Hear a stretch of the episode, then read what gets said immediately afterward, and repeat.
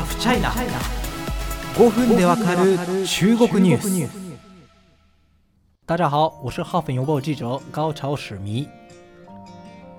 あんまりですねこう宴会芸的に中国語喋りたくないっていうのがあってあの中華料理のお店とか行った時に日本語通じんのに中国語で頼めよって言われるのがすんげえ嫌な人間なんですけど、まあ、僕が中国語を勉強してるのはあくまで中国語話者とコミュニケーションを取るためです。とはいえなんでいきなりこう中国語を喋ってみせたかというとですね、まあ、大してうまくないと思うんですがあの私はですね生まれも育ちも一切中国関係ない人間です。血筋はですね福島県は中通りなんですが15歳で初めて中国語に触れ今は通訳をつけずに中国語で取材することも多々あります。まあもちろんねあの外国人のしゃべる中国語ではあるんですけれども何が言いたいかっていうと非ネイティブから育った中国語話者の一人であるということなんですね。この経験をしている日本人もまあ少なくないと思うんですがせっかく中国に興味を持ってくださってる皆様がですねこのラジオを聞いてくださってるので中国語を全く知らない素人の状態から勉強して仕事で使えるようにするにはどうすればいいかと。いう経験をですね皆様に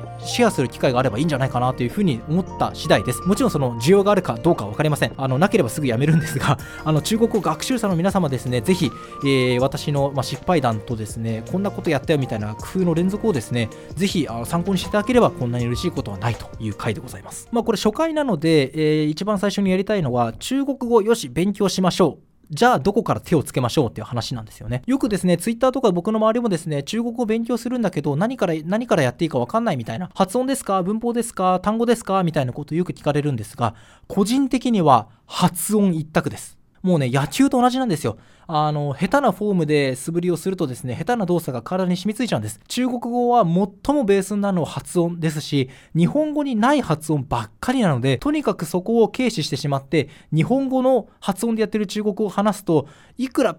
滑らかに話せるようになってしまっても本当の意味で上級者とは言えないと思います。めちゃめちゃ中国語喋るのうまいのになんかあの魚のことを言うじゃなくて言うっていう人とかを見ると僕もちょっと萎えちゃったりすることはあります。多分このポッドキャストを聞いてくださってる方中国人の方いらっしゃると思うんですけど発音って皆様すごい敏感ですよね。あのしかも外国人のしゃべる中国語は発音がめちゃくちゃで当たり前みたいな前提があるような気がするんですよ。そこで例えば日本人がネイティブに近い発音で挨拶するだけで第一印象というか評価みたいなものも相当違ってくると僕は思います。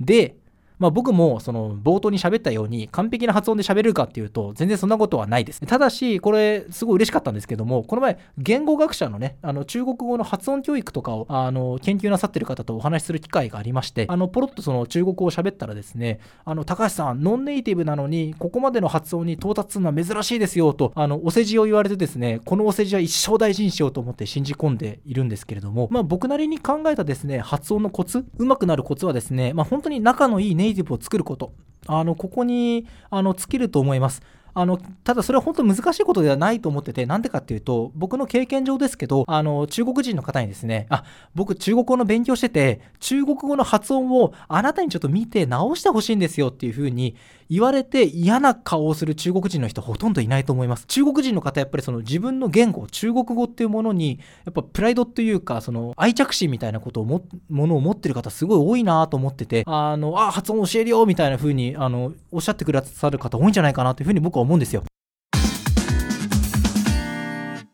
で個人的に特に苦労したのがですね N と NG の違いです。アンとアンみたいな感じですね。あの中国語はですね、発音記号はピンインって言って、まあ、ローマ字で表すんですけれども、その語尾の終わりですね、N で終わってるものか、NG で終わってるものかで、発音が全然違うんですよ。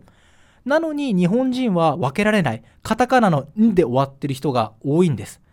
僕が実際に苦労した例を挙げて見ていきましょう。中国語でイギリスはユン語です。では、インド、これはインドゥですね。なんていうか、カタカナ中国語で喋ってる日本人は、イングをインドゥという風に、同じインという風に発音してしまいます。でも、ネイティブは全然これ発音違うんですね。ユングをインドゥという風な感じです。僕はこれね、上海に留学した後ですら、うまく発音の言い訳ができなくて悩んでました。で、わざわざ北京とかに行って友達を訪ねて、うまく言えねえんだよみたいな、じゃあ俺の真似をしろって言われて、いろいろやって瞑想してですね、なんか友達の発音を聞いて、なんか、あの、ヤングをヤングをって言うから、ヤングをヤングをって僕が言って、いやいや、それお前、ヤングをじゃねえからみたいな風に怒られた経験もあるんですけども、あの、ずっと苦労しててですね、これ1ヶ月ぐらい僕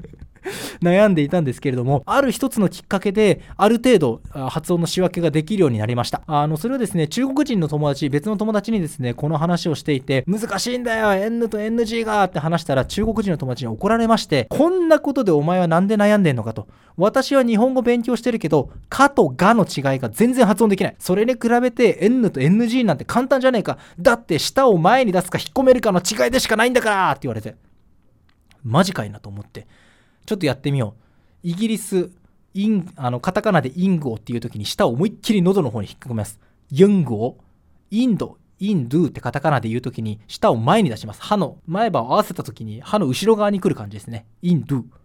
これでかなり変わりました。これ他のあのイギリスとインド以外にも応用できるんです。例えば、体と生活っていうものを続けて言うと、あの言い訳ができてないと、シェンティ、シェンホーみたいな風になっちゃうんですけど、あのこれを正しく発音すると、シェンティ、ションホシェン、ションという風にちょっと違ったりしますよね。こういう風に、えー、自分はやってました。まあこういう風にですね、なんていうか、あの日本人にとって難しい発音もあるんですけど、きっかけ一つでかなり変わってくるかなって思うこともあるんですよ。あのそういうものたくさんあるので、これからもちょっと共有できればなという風に思ってます。あの今回語学勉強法についての回だったんですけど正直ですね、あの需要あるのかめちゃめちゃ不安です。あの皆様、中国ニュースを求めてこのポッドキャストにいらっしゃってくださってるので、あの今回そのタイトルに多分丸1ってついてると思うんですけど、あの 需要がなかったらやめます。ごめんなさい。はい。いろいろチャレンジしたいんですよ。でもね、ほんと誰も聞かんやろうと思ってたですね、ゆる雑談がですね、2回連続で伸びてしまってですね、あの、皆様が一体このポッドキャストにいや、中国関連は中国関連なんですけど、あの、どんなものをお求めなのかっていうのをですね、まだ完全にはつかみかけてる、つかみかねてるので、あの、チャレンジさせてください。あのそしてこういうものが欲しい、こういうものはいらない、こういうことを喋れというのはですね、Twitter とかでこっそり教えてください。Twitter とかで書くのはなんか他のフォロワーさんに見られちゃって嫌だな、みたいなこともあると思うんで、メールアカウントも書いておきます。懸命にハフチャイナと書いていただければ、えー、見るようにしますので、えー、ご意見やご感想をお待ちしてます。